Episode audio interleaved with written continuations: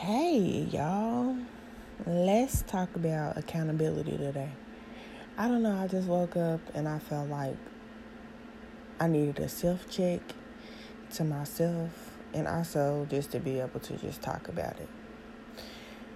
It is important to have people that hold you accountable. It's important to have an accountability uh, partner because we often get upset when people hold us accountable.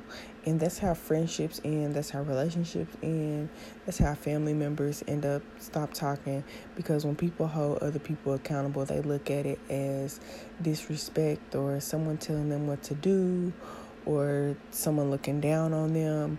But when people really truly love you, they're going to hold you accountable and they're going to want to see you do what they know you can do the main thing too is holding yourself accountable.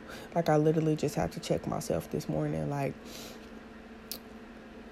a situation like I've I've grown from. Like I don't I don't do drama. I don't you know, I'm, I mean I'm human. I go through things, but I stepped back into a small little moment where I was like really ready to fight like because of some words that shouldn't even bother me. Um but I again me holding myself accountable like okay Shemaya that was unnecessary not even called for.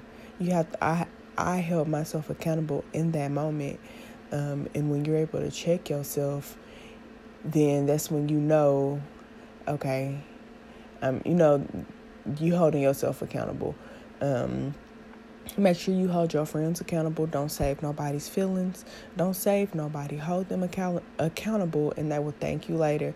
And they might not even thank you later, but always be that friend or that woman or that man or that family member that you hold people around you accountable. Accountability is important. Y'all have a good day.